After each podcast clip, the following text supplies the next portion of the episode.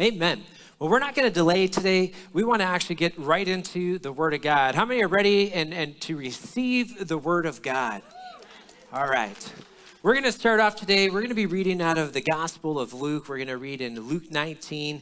I'm going to read ten verses of that uh, from verse number one through to ten. And then Pastor Sheri is going to try to uh, pick up from there and not preach a whole message uh, just on, on this particular passage. I have no guarantees, but we'll see. No guarantees, she tells me. But uh, she's like, you know, she's like, you know, this opening passage, you can preach a whole message on. I said, absolutely. But I said, uh, it's just our introduction today, dear. So, oh. all right, right, you guys we'll ready? See what happens. And Jesus entered and passed through Jericho, and behold, there was a man named Zacchaeus, which was the chief among the publicans, and he was rich. And he sought to see Jesus, who he was, and could not for the press, because he was little of stature.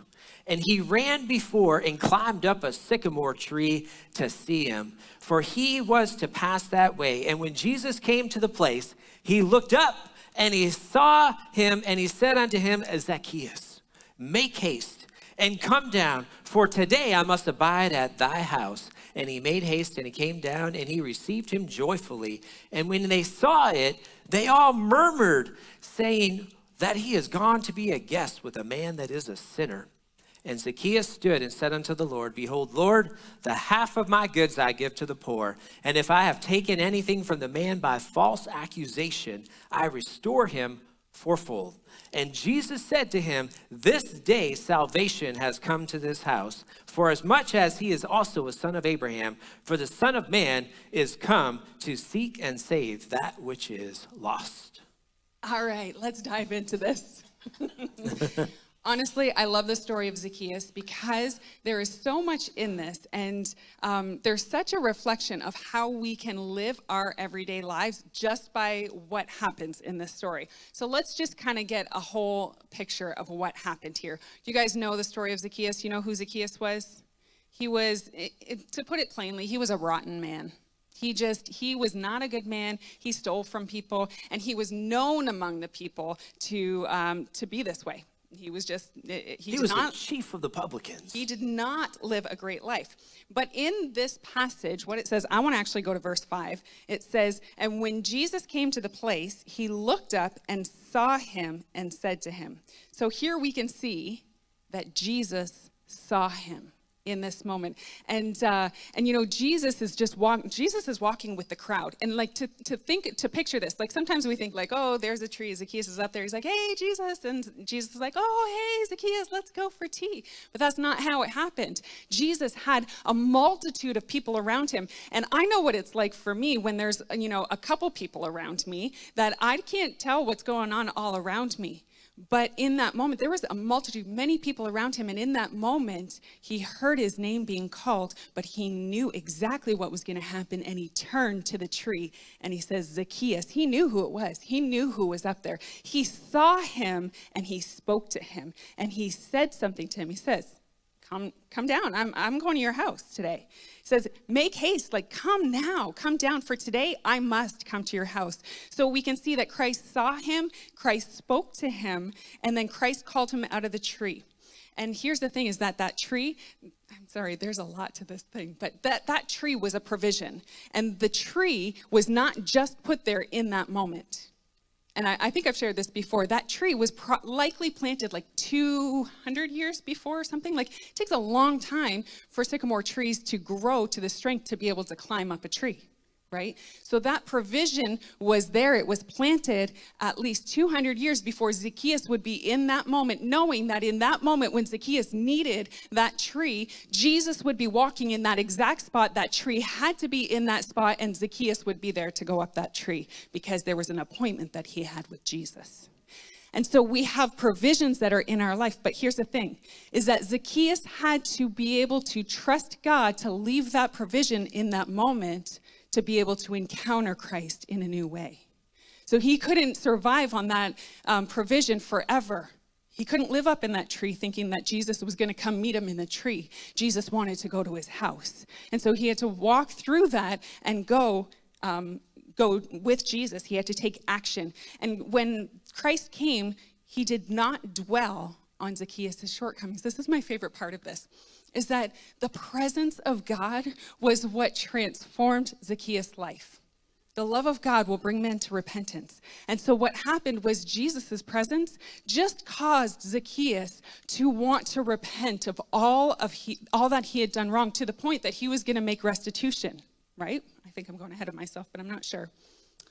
Yes, so Zacchaeus answers the call with repentance. And um, and so when he did this, this was a big deal. And because Zacchaeus, he was, they actually called him like a fig informer or a sycophant. You guys ever heard that word before? Do you know what a sycophant is? It is somebody who sucks the life, sucks everything dry out of something. Zacchaeus. It's like a parasite. Like a parasite. A deceiver. Yeah. Imposter. It just, just takes everything to themselves. They, the, any nourishment that comes in, any health, any extra, they're taking it to themselves. And this is what he was known for here. And so the conviction, the conviction that Jesus brought, brought him to repentance. And it says salvation came to his house that day in verse, what verse is this? ten. Says, and Jesus said to him, this day is salvation come to this house, for so, for as so much as he also is a son of Abraham, for the Son of Man has come to seek and to save that which is lost. Repentance is an important thing. See, Zacchaeus could have sat there and Zacchaeus could have been like, what? I'm cool. You came to my house. You wanted me, so I must be fine. But that's not the way that it happened. The love of God just brought Zacchaeus to a place where he was like, I need to be changed. I need this to be different in my life. And not only do I need to be different, but I need to now restore. So repentance was a big thing. But here's the thing. How do we repent of something if we don't know what sin is? How do we repent of sin if we don't know what sin is? So the question is, is what is sin? And so I just really, sin really is an immoral act uh, considered to be a trans, transgression against divine law, or right, or the law of God, right? Adam was given one law in the garden: do not eat of this, of the tree of the knowledge of good and evil. And Adam broke that law. And when he did, we fell into, there was a state of, of sin that came into the world because of he broke the divine law of God. See, what happens is, is that sin is really what we call an attack on the holiness of God. And when the holiness of God comes into contact, or, you know, with sin, you really have an outcome that really produces what we call the wrath of God. And in this particular case, right, it says, for in Romans one eighteen, it says, for the wrath of God is revealed from heaven against all ungodliness and unrighteousness of men who suppress the truth in unrighteousness. And then in Romans four fifteen, it says, the law worketh wrath. And this is really why God, Christ had to end up coming at the place of salvation to be able to redeem mankind, because of his wrath that was poured out on the sin uh, from the fall of man. And I want to read here. So sin, what happens is, is that there was consequences. Sin has two main consequences, which is, first of all, it is the uh, is, is physical death and eternal death. And eternal death is separation as well from God. And that's what sin happens. And I want to just quote a couple of scriptures from you. In Genesis two seventeen, it says, but from the knowledge of the tree of good and evil, you shall not eat, for in the day that you eat, you shall surely die. In Romans five twelve, it says, therefore, just as through one man sin entered into the world, and death through sin, and so death spread to all men because of sin. James one fifteen says, then when lust has conceived, it gives birth to sin, and when sin is accomplished, it brings forth death. Once again, in Romans six twenty-three, it says, for the wages of sin is death, but the gift of God is eternal life through Jesus Christ our Lord. Are you getting the, the, the picture of what God's word says? Sin brings about death. And in Isaiah fifty-nine two, it says, but your iniquities have separated you from God, and your sins have hidden his face from you, so that he will not hear you. Sin separates us from God. And this is really important for us to know, because when it separates us from God, it separates us physically, it separates us spiritually. And uh, this is really the work that Christ did at Calvary, was to restore you back into a relationship with God, so that you were no longer separated from him, but you are now bound back together in the family of God into a place of unity. Amen?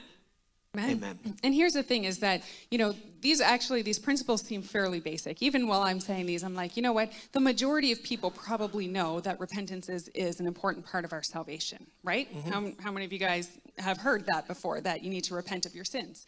But the thing is, is that in our society today and in our nation, we're beginning to hear that sin is no longer being called sin anymore. And so if you don't know God's word to know what is actually sin and what is going to keep you from God's presence, then you won't know enough to be able to repent of it. And therefore you won't have repentance as a part of your, of your lifestyle, which is what we're meant to live as believers. Right? And so in this in this season, while we're preaching something that seems to be, you know, a, a fairly um, foundational, basic truth that we that we have as Christians, it's something that is ever more so important to continue to go over, because we are going to need the knowledge and the understanding of this as we go in through our everyday life in the seasons to come, and in the in the way that the things are going in the world. Amen. Amen. So repentance, what is it? I actually, I love repentance. Repentance is such a beautiful thing, beautiful thing. And not that I actually, you know, have a great desire, you know, in my flesh to want to repent when I've done something that wrong. But it's always wonderful when it takes place within the marriage relationship. And she's like, I repent. It's nice when he repents. Still love you. It's a rare occasion, but you know. But what is repentance? Repentance is, it is absolutely a beautiful thing. And it's something that as believers, we need to incorporate in a, into our everyday life. So the word actually comes from uh, the word metanoeo, which means to think differently or to change one's mind for the better. It says to heartily, heartily to mend with abhorrence of one's past sins. I read that and I thought about, um, I read a flyer that Pastor Rick had given me of um, a, a place that he had been where they um, have a prayer of repentance, and they re they're repenting on behalf of their nation and things like that. And as like, as I'm reading this, they're, they're calling sin like terrible and absolutely horrendous. And I'm thinking, how many of us in the Western world use those terms when we're repenting? That we're repenting of something that is absolutely terrible, you know? And and and we when we think about terrible sins, we're thinking about murder, all of those types of things, like the, the big things, right? But let me just put this out there, is that sin is sin.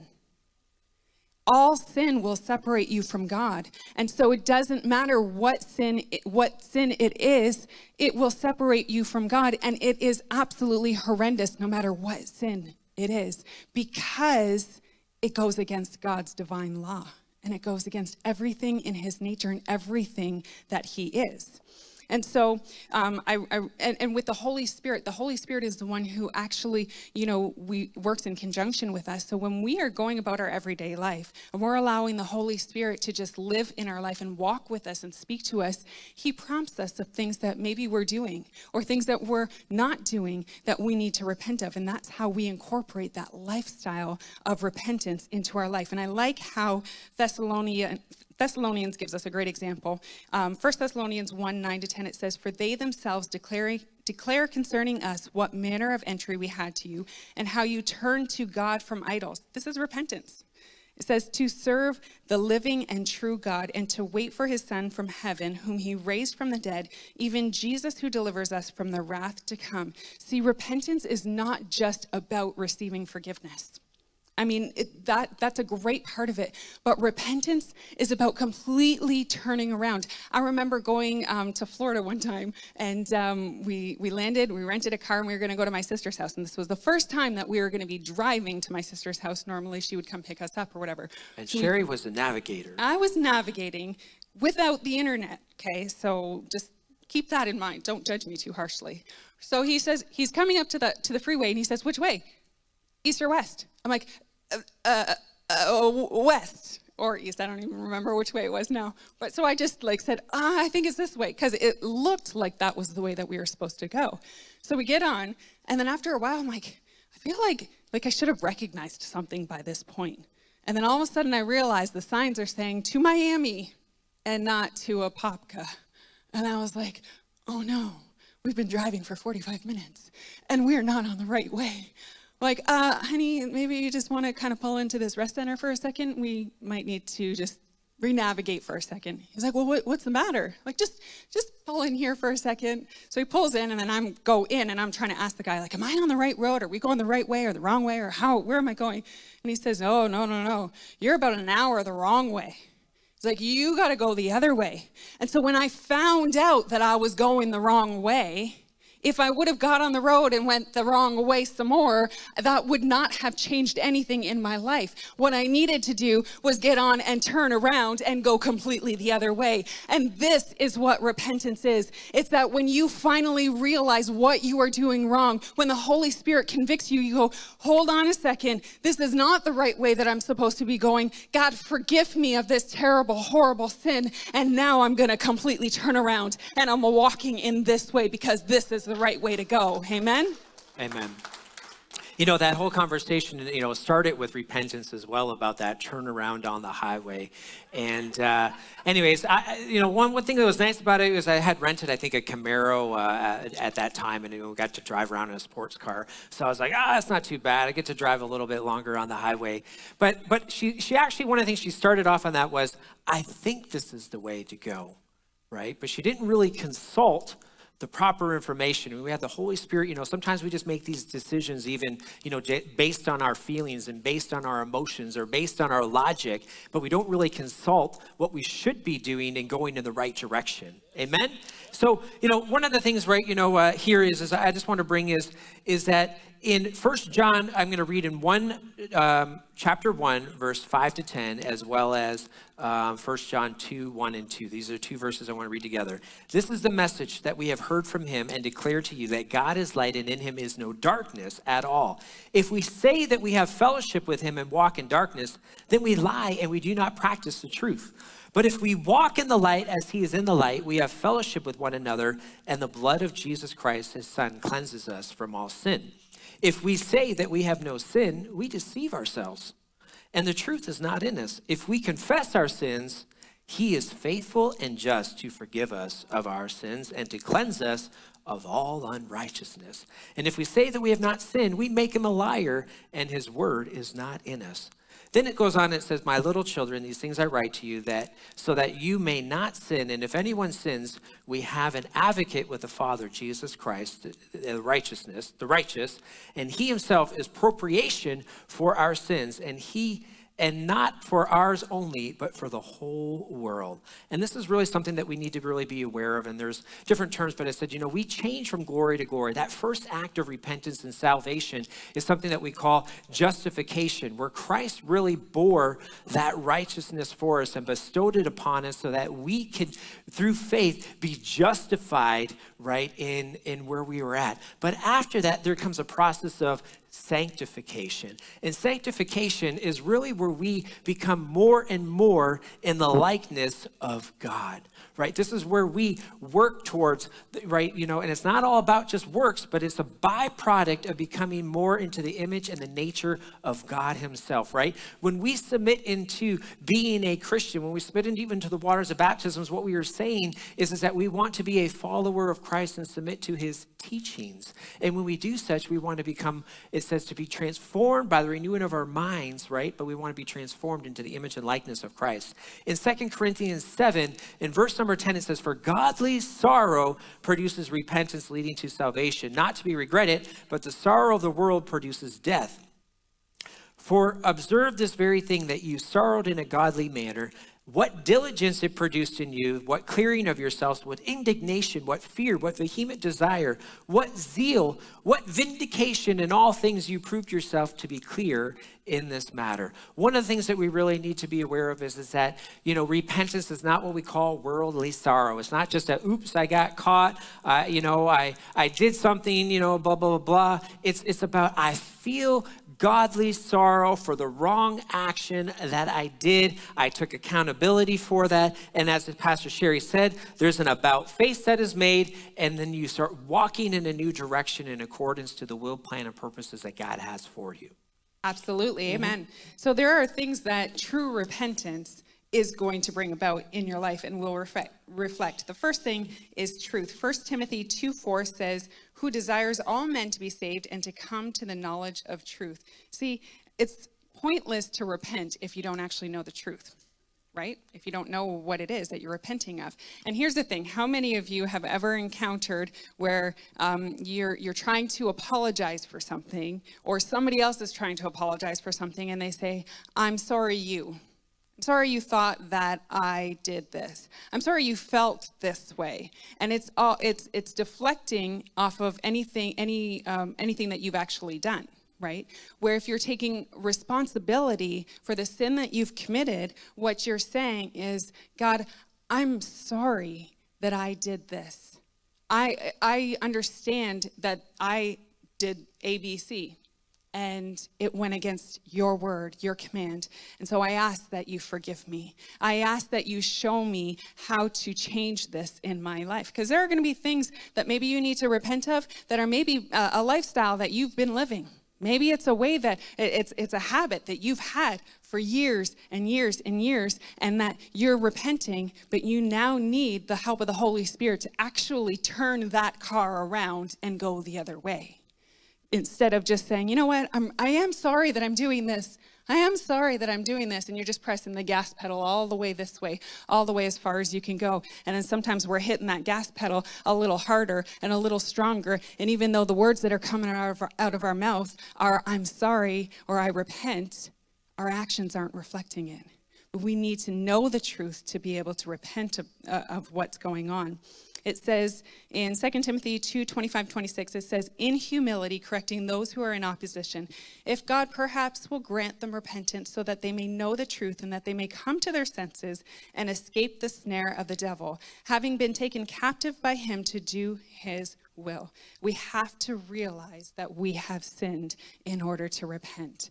And sometimes, uh, and I know I keep going over this, but as Christians, a lot of times we feel that, you know, we're, we're living good lives. We're, we're not committing all these major sins that, you know, that are so prevalent in our society and that, you know, our neighbor is doing or our brother or sister. But that's not what the question is. Our measuring stick is not our neighbor. Our measuring stick is not the government. Our measuring stick is not the T V, the media, the celebrities. What our measuring stick is God's word and the foundational truths that are in his word. And if it says in his word, do not do this, then we need to make sure that we're not doing that. Amen? The second thing is earnest godly sorrow. Pastor Brian was actually just talking about this, is that that true repentance brings about that, that sorrow that you engaged in something that you know that you shouldn't have engaged in. And you know what? It's not, it, it's a conviction, it's not a condemnation. And the difference between conviction and condemnation is that conviction is the Holy Spirit loving you, lovingly Uh, showing you and revealing to you what is going wrong in your life. And you saying, I've got the strength, I've got, I've got what it takes to be able to repent of this, and I've got the Holy Spirit with me to help change it. But condemnation is what the enemy uses, where he brings up old past things that maybe you've already repented of, or he brings up past failures in your life, or you've done something and he just keeps pounding you for it, and he's attacking who you are, and he's not letting you uh, give get a break in things, and it's really affecting the core of who you are. That's condemnation, that's pressing you down. The Holy Spirit will never never press you down. As he reveals sin in your life, it's a loving, soft, very, and maybe not even soft, sometimes it's harsh, sometimes it feels harsh, but it's a very loving process that the Holy Spirit engages in, where condemnation, what the enemy uses, is a very um, shameful process, and shame is not associated with conviction. Amen.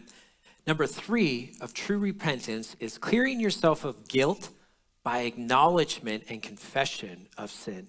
Right, so really, it's it's acknowledging of sin, right? So this is really, you know, where we take a look and we're, you know, we're judging that inward part according with the Holy Spirit as it gets revealed to us, and we take uh, we take accountability for our actions, and we don't just justify them.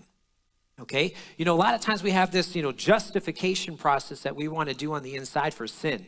Okay, you know, or, you know, you, this individual, there, there's a blaming process, all these other things, right? But at the end of the day, it's just simply take accountability for it. And as we confess that, right, we're taking ownership of it, and it, and it judges our, you know, ourselves, the sin that it actually is. And then we release that back to God the Father as we confess that sin. The next part of that is, is it says there's an indignation or the, uh, and fear of God by forsaking of sin in our lives, right? There is a, a couple of scriptures, you know, so this is really where we know it says to hate, hate sin. Uh, in Proverbs eight thirteen, it says, the fear of the Lord is to hate evil. We just talked on, Pastor Michael just talked on the fear of the Lord last week. Pride, arrogance, and the evil way and perverse and the perverse mouth I hate. Proverbs three eight says, do not be wise in your own eyes. Fear the Lord and depart from evil. Evil is sin, okay? We need to stop being comfortable with sin in our lives. We need to be, stop being comfortable with evil. We need to call it for what it is, which is sin, and we need to depart from it and forsake it. And that's really what it's talking about here when it's referring to departing from evil, keeping the fear of the Lord, that holiness, that reverence for God in our lives. We need to depart from the evil way. We need to not be okay with sin in our lives. We're not to be okay with sin at the door for hosts. Pastor Michael had made a mention, you know, like we don't even want sin just in the house, but we need to kick it off of the off of the porches of our lives and kick it off of our front property and not allow sin, because we need to depart from it and kick it out of our lives altogether by forsaking sin. That's part of true repentance. I'm just, I'm feeling like God is speaking in this here, and even just going on the fear of the Lord of what you're talking about here is that sometimes we fill our minds and we fill our spirits with things that are desensitizing us to the sin that we are supposed to view as um, terrible before God. Right? And so we're watching movies, we're listening to music, we're, we're having conversations at work where, you know, the environment, maybe, maybe they're swearing every other word at work, and that's the environment that you're in. But as you begin to engage in that as well, you're beginning to assimilate into that um, uh, environment, and God is calling you to, you to live a separated life. He's calling you to live um, outside of that. And as you are that change, and as you are that light in your workplace and wherever you are, you're going to begin to shine so that others automatically stop doing whatever that is in your presence. They're no longer comfortable telling you uh, crude jokes. They're no longer comfortable swearing in your presence. They're no longer comfortable talking about going out and drinking and going to the bars and doing all of the things and doing drugs, because now there's something, there's a conviction, and it's that, it's that space that's there because you're living your life in accordance with the Word of God, and you are living a lifestyle of repentance. And, and the last couple days, this last week, I kept having this recurring dream, and it was um, in in the dream I'm uh, I, I'm doing something, and then all of a sudden somebody comes in the front door, and then in one of the dreams I'm I'm ushering them back out, and I'm like, get out, you don't belong in here, you you you're not allowed in here. And I go up and I I, I um, send them out one door, and I lock the door.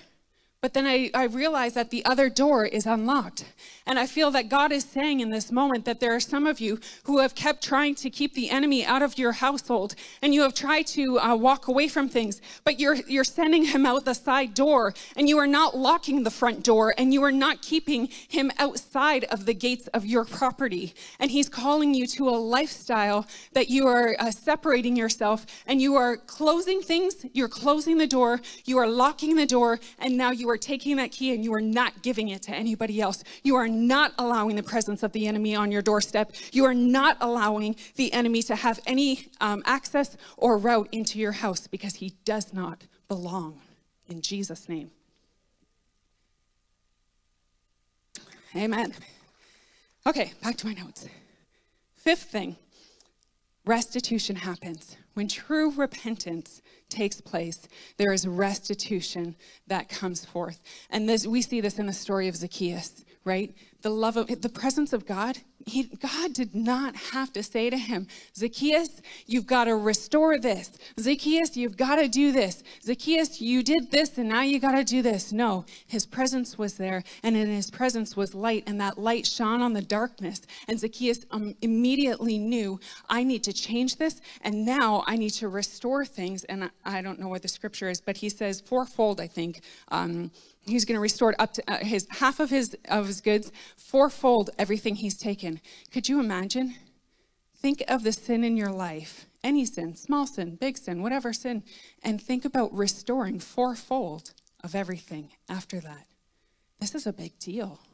And this is the thing, is that in today's society, we think that we can get by by just saying, you know what, I'm sorry I did this. Let's just pick up here and move on. But let me tell you, that's not the way things happen, because when you just pick up and move on, you're picking it up with you and you're dragging it along with you. When you want to completely separate from that and you've repented, what's going to happen is that you're going to say, I am cutting myself off from this sin, and I'm going to restore everything that is associated with this sin, and I'm going to completely change my lifestyle all the way so that it's, there's not even a question in anybody's mind that I'm a changed person and that I'm different. And let me tell you, Zacchaeus was hated.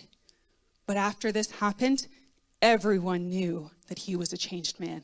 Everyone knew the power of God that transformed his life. And then, be, and because I'm going to keep going here. Last Go for thing, it. True repentance produces reconciliation and restoration. Mm-hmm. And this is ultimately what we are, what we are really um, aiming for in life is, you know, there are so many broken relationships that we have with people. There are so many broken marriages. There's so many broken families. There's so many broken relationships with our families, with our friends, with people that we are, we were meant to do life with, that we're no longer doing life with because there has been something that's gotten in the way.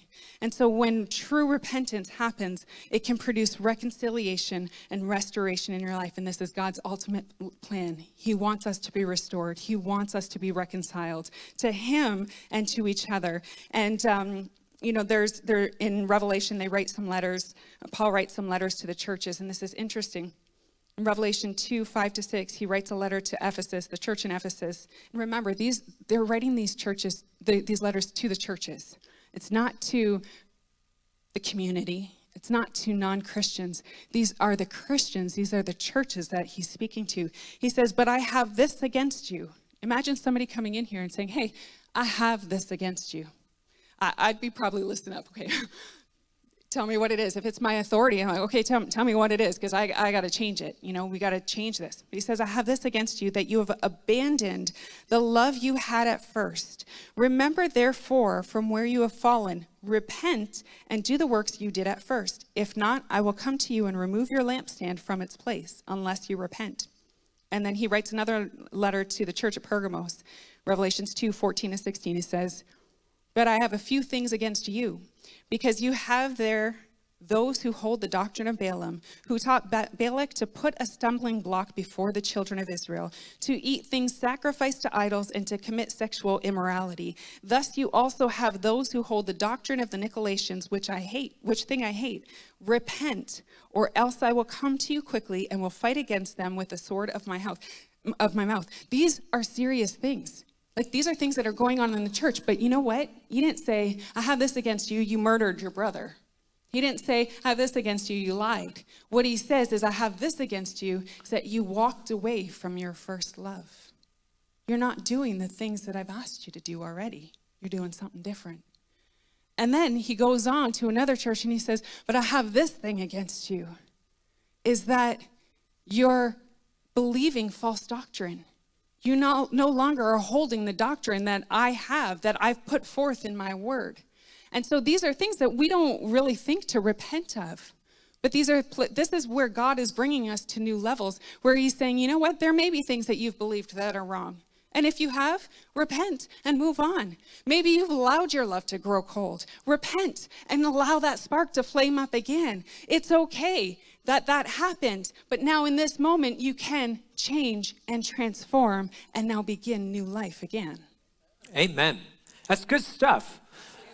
Now, I want to talk just for a moment even about revival and repentance. You know, there's two popular scriptures that people like to utilize even when they're speaking of revival. And we hear, first of all, in Second Chronicles, I think it's seven fourteen, it says, and many of you are familiar with this verse, it says, if my people who are called by my name will humble themselves and pray and seek my face, turn from their wicked ways, then I will hear from heaven and forgive their sin and heal their land. And these are all parts of these, this process of true repentance that is going on, and there's a healing that takes place in that process, okay? Now, I also want to tie in where it says Psalms eighty-five, six, and says, "Will you not revive us again, that your people may rejoice in you?" And that word, that word revive actually comes from the word haya, and it means to live, it means to nourish up, it means to make alive again or quicken. Okay, in the Webster's Dictionary, it actually says to return to consciousness or life and become active or flourishing again. And I really, really want you guys to listen to this part, okay? Because this is really important. It says, so listen, when we are in sin, what happens with sin? Sin brings separation from God. Sin, sin brings death into our lives. Am I correct? Okay, so when it says for Romans six twenty-three, it says, "For the wages of sin is death, but the gift of God is eternal life through Jesus Christ our Lord." So here's the thing that I want you guys to really know about this. When we are in sin, we're in that process of death coming into our lives, this process of separation from sin, okay? It actually said, remember, that I won't even hear you in this part because you're separated from God due to the sin in your life. Now listen, when we repent of sin, we are brought back to life, to live, to revive again. And this is why repentance is always at the forefront often of revival that we see taking place. Why? Because it pulls us out of death and brings us back into life and into that restored relationship, out of separation and back with God.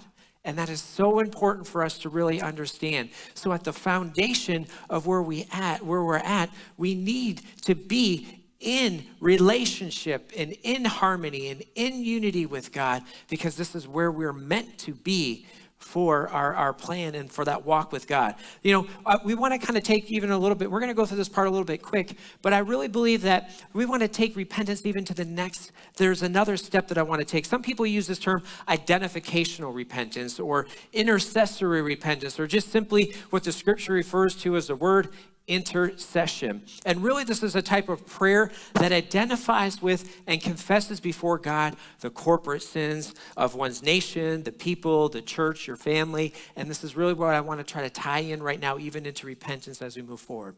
And intercession is really something that is um, intervening in, in, on behalf of somebody, stepping in the gap and, and doing something because it can't be done or it's not being done, right? And so we all have a call on our lives to intercede. Mm-hmm. Amen. But here's the thing, is that if we don't live a lifestyle of repentance, and if we don't get comfortable going before the Father and repenting of our own sins, how are we going to intercede on behalf of our nation? How are we going to intercede on behalf of those who are around us that are, are walking towards death and destruction? How are we going to be able to repent on behalf of those people of the nation if we are not going to live a lifestyle ourselves where we are walking into God's presence and allowing his presence to change us from the inside out? Amen.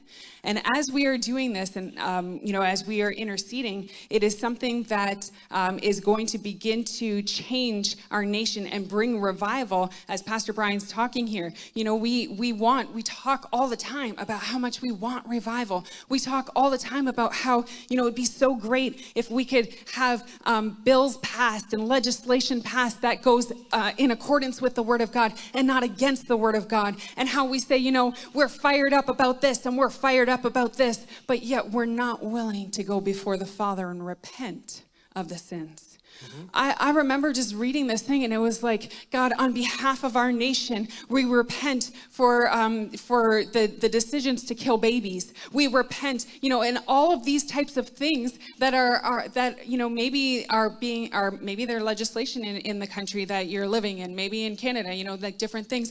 You know what? Yes, we have action that we have to take, but the first action that we need to take is going before the Father and interceding. Mm-hmm. And really, Christ was the first one who interceded, and he showed us how that looks in our life.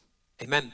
So uh, what Pastor Sheri is talking about, it actually talks about how Christ intercedes for us. And there's multiple scriptures that are related to this. In Isaiah fifty-three twelve, it talks about how he made intercession for the transgressors. In Hebrews seven twenty-five, it says, therefore he's able to save completely those who come to God through him, because he always lives to intercede for them. In Romans eight thirty-four, it talks about how even he sits now even at the right hand of God, constantly making intercession for us. See, Jesus is our example of being an intercessor, okay? But it doesn't stop with him. We are what? We are followers of Christ. We are looking to be transformed into the image and the nature and character of God. And in First Timothy two one, you know what it says? It says, I urge you, first of all, that the petitions, prayers, intercession, and thanksgiving be given for all people. We are all called to intercede for all people. So not only is Christ interceding for us, but we are also called to intercede for one another. Now, one of the things that I think is really interesting about this is that this is a lifestyle, and we need to really realize who's on the throne of our own hearts. Okay, is Christ on the throne, or, or do I have myself on the throne? I really believe this is one of the biggest issues, you know, that we, we come across all the time, is that constant struggling with the flesh. I mean, Paul talks about it in God's word, you know, I do the things I don't want to do and so forth, but we're constantly struggling with our flesh. And really that always comes down to a lot of times is a self-centeredness, okay, or self-reliance on ourselves versus being reliant on God. Okay, and when we look at all of these different things, right, Matthew, Matthew talks about, what does it say? It says, you know, we need to pick up, my cro pick up the cross and follow after me. It says in Second Corinthians, it says, not only that we are sufficient of ourselves to think of anything as being from ourselves, but all sufficiency is from God. We need to be reliant on God and not relying on ourselves. So this is like a, it's like a paradox that comes into place, because are we really inward focused all the time, or are we outward focused on others? Are we, are we constantly, because this is reflective in all of our actions, all of our decisions, and all of our prayer. Even take a look at the way that you pray. Is all of your conversation with God always about your circumstances? Your circumstances, your problems, the issues that are surrounded, you know, your well-being, right? Or is it really about others, the kingdom of God, lost souls, right? It's going to be reflective as to how we think, inwardly or outwardly. And God has called us to be intercessors and to be able to think outwardly about others, not just ourselves. Absolutely. And so, you know, um, I really think that this goes right in line with what Pastor Michael was preaching. Was it last week that he was preaching on being on perpetually drowning? Yep. That, yeah, I feel like it was like a year ago, but yeah, maybe this last week was like a year. Who knows? Um, but Pastor Michael was talking about being perpetually drowning, and it just keeps coming back up in, in, in my mind and in my heart, is that as Christians, we, so many of us are walking around perpetually drowning. We're walking around where um, we, we have so many issues going on in our life that we are, we, we are very inward focused, like Pastor Brian is saying, and we have a hard time reaching out to others, because as we reach out, it, drown, it um, drains us, and we begin to drown too, because if you have two people, if you have somebody who's drowning, you have somebody who can't swim, goes out and drown and, and tries to save them, they're both going to drown. You don't have anybody who's, who's being saved. And so if somebody is, um, you know, knows how to sin and is walking through life like that, and that's, that's the part of, of being a Christian, is that we need to strengthen ourselves in the Lord. We need to encourage ourselves on in the Lord. We need to build ourselves up. And the way that we build ourselves up is A, living a lifestyle of repentance. And that includes praying. That includes going before the Father. That includes actually transforming things in our life, getting thing, getting books out of our life that, that we don't need in our, in our house anymore, getting movies out of our house, turning off Netflix, canceling subscriptions that we have, not reading the news, all of these kinds of things that maybe are, are, are skewing things so that we are perpetually drowning. That's what the enemy's doing. He's trying to push us down. He's trying to push us down. He's trying to push us down. And God is saying, here, I got a hand for you. I got a hand for you. And we're like, it's okay. I got it. I got it. I got it. But he says, you don't have to have it. I've got you. Come to me, draw near to me, and I will draw near to you. And this is, I love, there's so many examples in the Bible about um, intercession and um, people interceding for others. And there's a story of the paralytic. And this is found in, where is it found? It's found in Mark two, one to twelve. I'm going to read this actually because I really like it. It says, and again he entered Capernaum after some days, and it was heard that he was in the house. Jesus is in the house. I don't know, I like that phrase. God's in the house today, amen? Let me hear you say it, say it. God's in the house. God's in the house today. It says, immediately many gathered together so that there was no longer room to receive them, not even near the door, and he preached the word to them. I love this because this shows that like there was multitudes everywhere that Jesus went. And so think about, immediately they all gathered together. So here we are in this place, okay? But imagine there being so many people in this place that you couldn't even move around, and you're just kind of like sardines in a can. And no longer are you able to kind of have your own personal space, and everybody can smell everybody because this is where we're at with things. And imagine a church like that where you come in and you're all just like, there's, no, there's not even room at the door. People are trying to look through the windows in the door because there's not enough room. So here's this story. And Jesus is there, and there's many people gathered. And there was this man who he was paralyzed, and he could not get to see Jesus. And you know what happened? His friends are like, we got a plan. We got a plan. Let's take the roof off the place. Let's remove the roof. And so they remove the roof and they lower him in on a bed right in front of Jesus. And there's people all around. And you know what Jesus says to him? He says, he sees the faith of the friends. And he says, because of your faith. Then he goes and he turns and he talks to the paralytic. And he says, your sins are forgiven you. Rise up and walk. And do you know, it says immediately his life was restored to him. Now there was faith. Those friends that he had interceded on his behalf, because how many know he didn't have what it took to be able to walk into the place, nor was there room for him to be able to walk in the place. So what they did was they got creative with things, and they said, you know what? We're not going to keep a lid on this. We're not going to keep this contained in here, but we're going to remove the lid and we're going to add more to this. And he is going to get his healing today. He, they interceded on his behalf, and because of it, he was able to receive what he had prayed for for a long time. Amen. And there's there's multiple examples, and it said there's there's examples even of you know of Abraham, where he was interceding for Sodom and Gomorrah, and this is his, he goes through this whole process where God says you know and he and he says God says he's going to destroy Sodom and Gomorrah, and Abraham says, you know what, God, if there's fifty righteous people in there, will you still destroy the city? And God says no. And then he goes down to forty-five, then he goes down to forty, then he goes down to thirty-five, and he gets all the way down, I think it's like to ten people, and he says and he and he basically is interceding on behalf of that city. City, and then God ends up, you know, you know, coming down, you know, to a number, you know, even of ten, and then he pulls out even Lot out of that city. And this is a process of someone interceding for a city. And then we have another process, you know, where, where there's people who are interceding even for the nation. Moses interceded for the nation. It talks about even in Numbers twenty-one, it talked about how the people were murmuring against him and murmuring against God out in the wilderness. And then it says, you know, then there was a plague that came upon them, and snakes were biting them. And this is, you know, where we get the, you know, the bronze serpent that was lifted up, and if they looked upon it. But what happened is, is they came to God, and Moses went back to God and prayed on behalf of the people.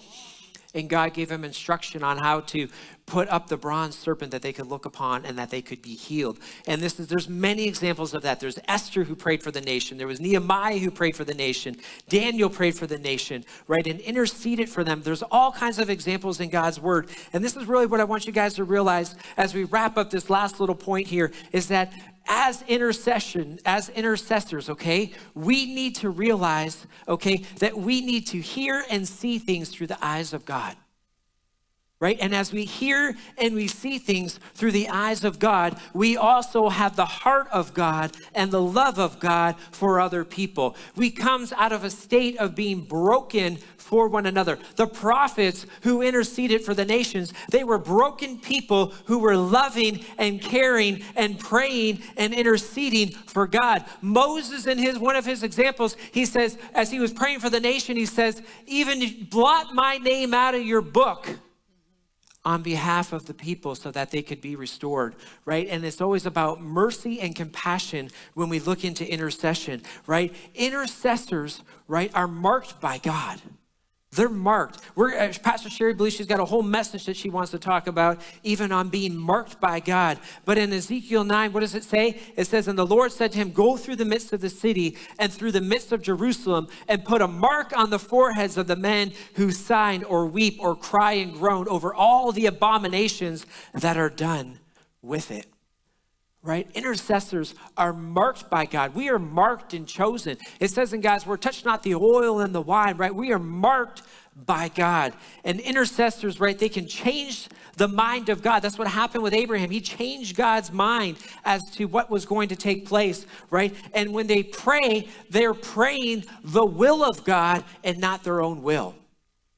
One of the great things about having the gift of tongues is it says that we pray the will of God when we know not what to pray. And we get to pray that perfect will of God and intercede for one another because the Holy Spirit also intercedes, it says, even with uh, groanings, right, on the inside. And this is part of what we really need to be aware of. And I want to say something really specific even about prayer. If you're praying a prayer that is looking to override the will of another individual, you're praying nothing but witchcraft. Okay? That is not the way that we pray. We pray in accordance with God's will. We do not pray to override the will of other individuals, right? And so, but we pray and we intercede for mercy and for grace for individuals to be able to come back into a place of restoration with God Almighty. Amen. Why don't you guys all stand to your feet right now? I just want to read James five sixteen. It says, confess your trespasses to one another and pray for one, one another that you may be healed. It says, the effectual fervent prayer of a righteous man avails, avails much. And we often take this scripture and we read the second half of it, the effectual fervent prayer of a righteous man avails much. But we neglect the first part of it where it says, confess your trespasses to one another and pray for one another that you may be healed. And so today what we're going to do is we're going to take time to pray. We're going to take time to intercede right now. I don't want you guys to leave. I don't want you to, you know, it, you might feel uncomfortable right now. That's okay. That's good. That's a good feeling, is feeling uncomfortable in this moment, because that's what's going to spur you on to action. And so what we're going to do is um, we want you to confess to one another. If there's something in your life, talk to one another, confess your sins, pray with one another, intercede for one another. And so if you're here with your family or your husband, wife, your children, your parents, I just want you guys to get together, maybe friends, neighbors, those around you. And I just want you to become vulnerable before God and with one another, where you're saying, God, I'm coming to another level of accountability with you. And I'm no longer gonna hide things in my life. I'm no longer going to smooth them out and think they're not as bad as what, as what people say they are. But I'm gonna recognize all sin as heinous before you today.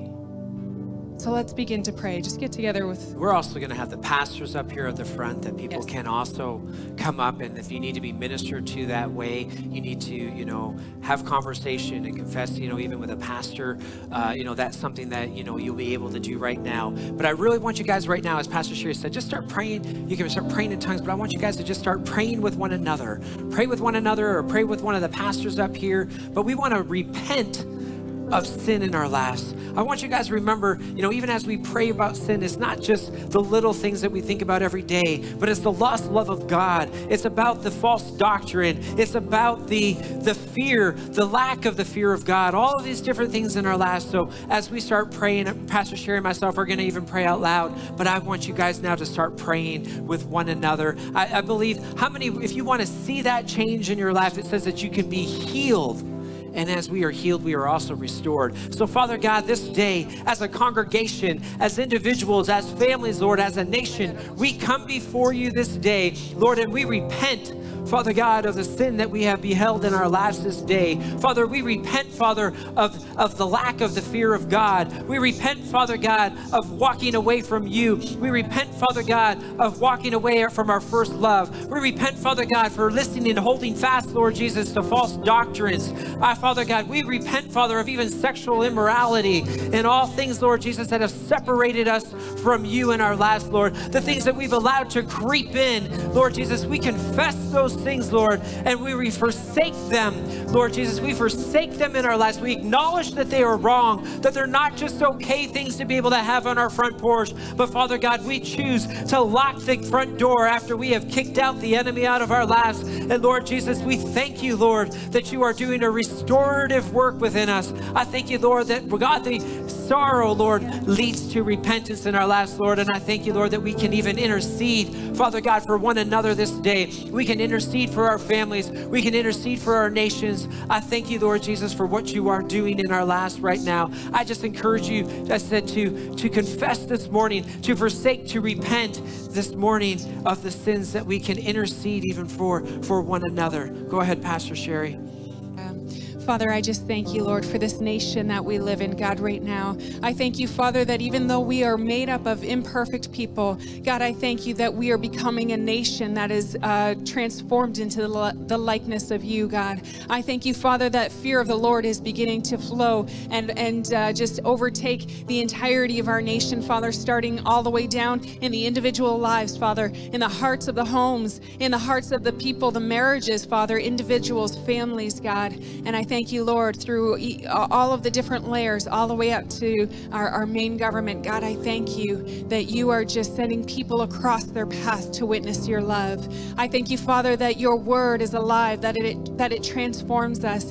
And so today, God, we choose to stand in the gap. We choose to be marked by you, Father. We choose to intercede, God, that we would not be content um, just standing on the sidelines, watching people fall off the edge, God. But I thank you, Lord Jesus, that we would take a stand and we would grab your hand and we would no longer be drowning, Father. But I thank you, Lord Jesus, that we would now begin to walk on the water in Jesus' name. I thank you, Father, that a great faith is rising up in the hearts of the people right now. And I thank you, Father, that you are changing us into the likeness of you, that you are changing us to become more and more like you, Father. I thank you, Lord, that we will begin to see as we get closer to you, Father, and we see your reflection in our life, God, that your reflection would be everything that we live our life to be, God, that we would live Christ-like, that we would live Christ-centered, that we would be marked by God, and that others would see that we are marked by God.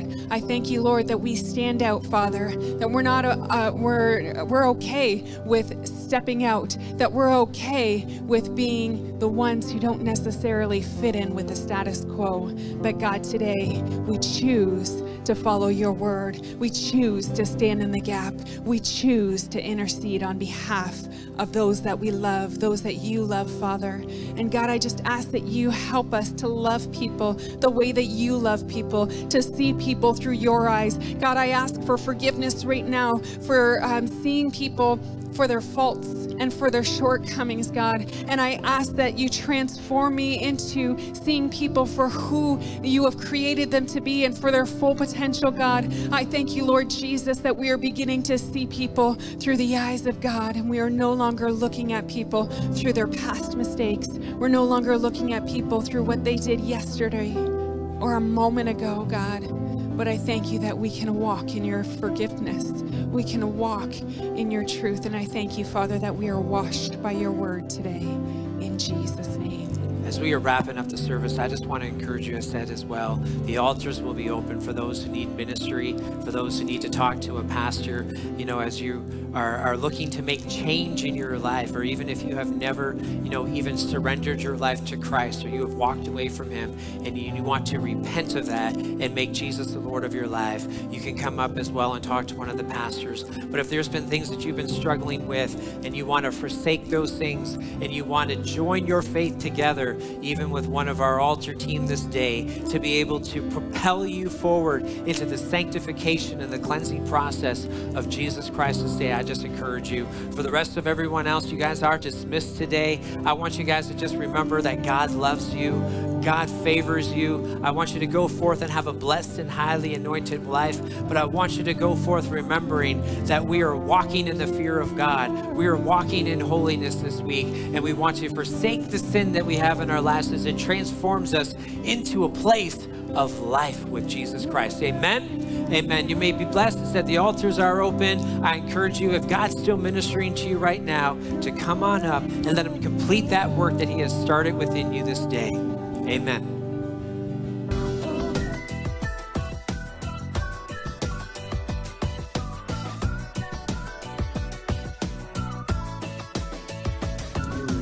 Hello and welcome to the After Nine Show. I have one of my favorites, Pastor Luke LaBeouf, here with us today. Um, we're going to be talking about what we got out of the message today. So if you're just joining us for the first time, maybe you've never tuned in to I nine before, um, what we do is we like to talk at the end of service as if you were here with us in person and just kind of run it by, like, you know, what's something that you got out of it, or, you know, what was something that stood out to you. So it's a little extra, little extra nugget. It's like a dessert. It's like the dessert of Sundays. So it is, today is Sunday, March twenty-sixth, twenty twenty-three. Um, and if you are just tuning in now and you didn't get a ch chance to watch the service, go ahead and rewind and then come back and check us out. We'll still be here. Please do so. Yes. It'll be well worth your time. It will be. Pastor a, Luke. A basic yes. message on a, a doctrine of repentance. Yes. That I feel that has been lacking in the body of Christ for a long time. And yet, it's the one oh one of Christianity. Yep. Yep. We, you know, we're all going to miss the mark, but God has made a way for us to repent and to forgive and to forsake yep. and make restitution and walk in victory. Yep. But a lot of people don't understand that, and they'll hurt each other and just walk away and say, oh, I'm sorry. But yep. there's no repentance. Yeah. There's no change of heart. Exactly. There's no change of heart. Yeah. Godly repentance will produce fruit in one's life. That's right. Fruit of repentance. Yeah. You'll want to make things right. You'll yeah. want to go forth and make restitution where you can. Mm-hmm. And uh, I just find this morning was such a powerful message. Yeah. Even to search our own hearts, you know. Yeah. There's things sometimes that transpire in our lives that we want to bury rather than confess it yep. and repent from it. Yep. And uh, it was good, yep. really good. You know, I was talking to my kids at youth on Friday about similar, not exactly this topic, but the comp the conversation of confession and like um, having people in your life to tell your shortcomings to, tell your sins for to, sure. is is a safe thing for a Christian to have. Not even like it's biblical. The Bible says, confess your sins and he is faithful and just to forgive you of your sins and cleanse you from all unrighteousness. So I really believe that that act of confession, like Pastor Brian and Sheri were talking about today, eliminates that element of shame. You know, if you have That's a right. safe person where you're able to say, look, I'm struggling, I need help, I need prayer, Amen. You know, then that person's able to step in for you. That's right. And uh, like Pastor Brian and Sheri were talking about, have that intercession between uh, two friends. So it's really important, I think. You know, I, I think when people are stuck in sin, uh, even in this day and age, even like there's so many reasons, like um, so many pastors that we see are just like, oh my gosh, I didn't know, you know, but it's it's that little thing that just says, oh, you don't want to tell anyone that you're struggling. You don't want to tell anyone that you've got this. But no, you do. Confess your sins and he will forgive you of them. We're all in the same boat. Yeah. And you know, there's only one sin that God won't forgive is unconfessed sin. Yeah. Wow, if we don't good. confess our sins and truly to have a desire to repent and turn, yeah. turning one hundred eighty degrees yeah. and go the other way and want to change because you're sinning against a true and living God. Yeah. Nobody else. Exactly. Yeah. We might hurt each other, yeah. but it hurts God it hurts a lot God more. more. Yeah. Eh? And I mean, who cares? You're embarrassed for five minutes. Huh. Get over your pride. That's exactly right? it. Pride will hinder you from receiving the deliverance that God has made for you. That's right. Nobody is out of reach of uh, sin, or, you know, nobody is perfect, right? And I think that that's a really important thing to kind of hold on to, is just trust that Jesus's blood was for us, and that, um, you know, he's standing, he's our middleman. So if you have a sin, if you have something, I really think that that's going to be big for us for this year, is just Just find people that are safe that you can have to help you That's it. lift up in your faith. The bottom line, he shed his blood. Yeah. Not only for our sin, but for the sins of the world. Yeah, exactly. It's done. Mm-hmm. That whosoever would believe that and confess their sins and repent of them, yeah. did receive forgiveness. I was I was laughing at Pastor Sheri a little bit because I, you know how the winds were really bad yesterday? My yes. my roommate and I decided it would be fun to go to Stratford. So we left and then we came home right when it was like really, really bad. And it was pitch black. And she's like, well, we could take one or two ways. We can take the back roads until like Chatham, or we could take the four oh one the whole way there. And I'm like, well, I don't know if I want to go on the four oh one right now because it's so bad. So I'm like, let's just take the back roads. So we're on the back roads and it's like pitch black. And all of a sudden these like humongous sticks start blowing into the road. And I'm like, this is not better. So, you know, I was laughing because I thought, you know, you think, well, they're both going to get me in the direction that I want to go. Amen. But do I want to take this path that's more dangerous in the end? That's or it. do I want to have my four ways on for a little bit on the four oh one, right? So it's like when it comes to that, that season of finding repentance, finding that mm. time to be able to be free, how difficult do you want it to be? Because at some point you gotta have that um, confrontation with it, whether it's in front of God on Judgment Day yeah. or whether it's here on earth. So do you want it to be on the four oh one or do you want it to be on the back roads? It's better off to do it here. Trust me, the four oh one is so much better. Amen. yeah. And uh, yeah. you know, that's a good analogy. Thank you. But it, it's so true. It yeah. just, our pride hinders us. You know what pride does? It blinds you. Yeah.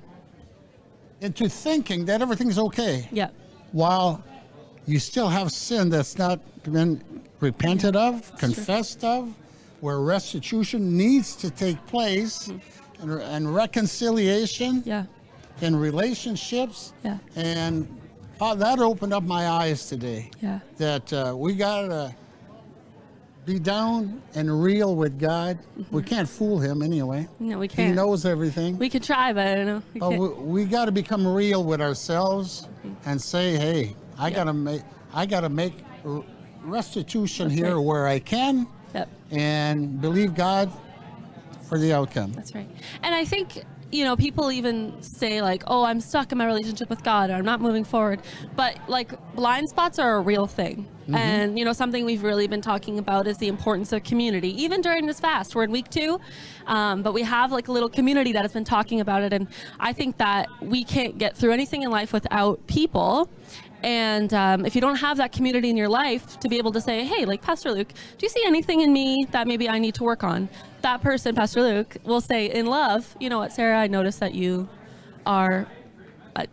Let me help you with this. Okay. I thought you were going to say, I thought you were going to say a blind spot. I was ready for it. But, you know, it's like have that person that in love can tell you, you, you know, yeah. you need to work on this. And then you can receive it without pride and say, you're right. Like, thank you. So and that'll we, help you move forward. We all have blind spots. We do. That everybody sees. Yeah. But you can't see. Yeah. Amen. Yeah. And I often seen trying to speak in people's blind spots mm-hmm.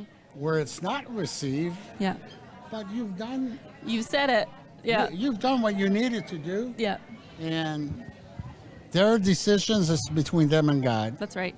And if you react to something, if someone says something to you like, hey, blah, blah, blah, and then you like... It's like, maybe you need to check your heart, sister. Amen. Anyway, we're getting off topic. But, um, okay, so we talked about uh, Zacchaeus a little bit too today. And I really liked that analogy of the tree that Pastor Sheri was talking about. Because that's really true, right? Like, Jesus is providing for you and whatever situation you're in. But, like, Zacchaeus was living a life that, you know, was the way that it was. But at some point, he was confronted with this moment with Jesus, and then that tree had to be there for this encounter to happen. So like how that was so encouraging for me. And not only that, he was a scoundrel, yeah, a robber, a, a deceiver. Okay? Yeah. And Jesus didn't tell him that he had to make restitution, no. but just being in the presence with Jesus, oh. the conviction of God came upon him yeah. where he wanted to make restitution and give back to everything that he had stolen. Yeah, that's good. That's so, you know, that's that's what That, why, that's why it's so important to come into the presence of God yeah. with a clean heart, yes. so that He can have His way in you. Yeah. He's here, he's here to mold us and shape us into yes. His image likeness. I want to be more like Him. Yes, me too. And I know you do too. So much. Amen? Yeah, more and more every day. And that's the thing, the presence of the Holy Spirit, the presence of God, it offers correction and yeah. conviction, but with love. Amen? Amen. Well, I think that's all we have time for today, Pastor Luke. Thank you so much for joining me. We got cut off last week. We were supposed to do this last week, but we got today. Here we are. So uh, I wish you all the very best Sunday. We'll see you tomorrow at the Lighthouse at six thirty. And if you want to join us in the fast, it's not too late. We still have two weeks to go. Just um, send us a message. All of the information's on Facebook or YouVersion. And uh, yeah. yeah, we're excited about the what's to come. Any closing thoughts?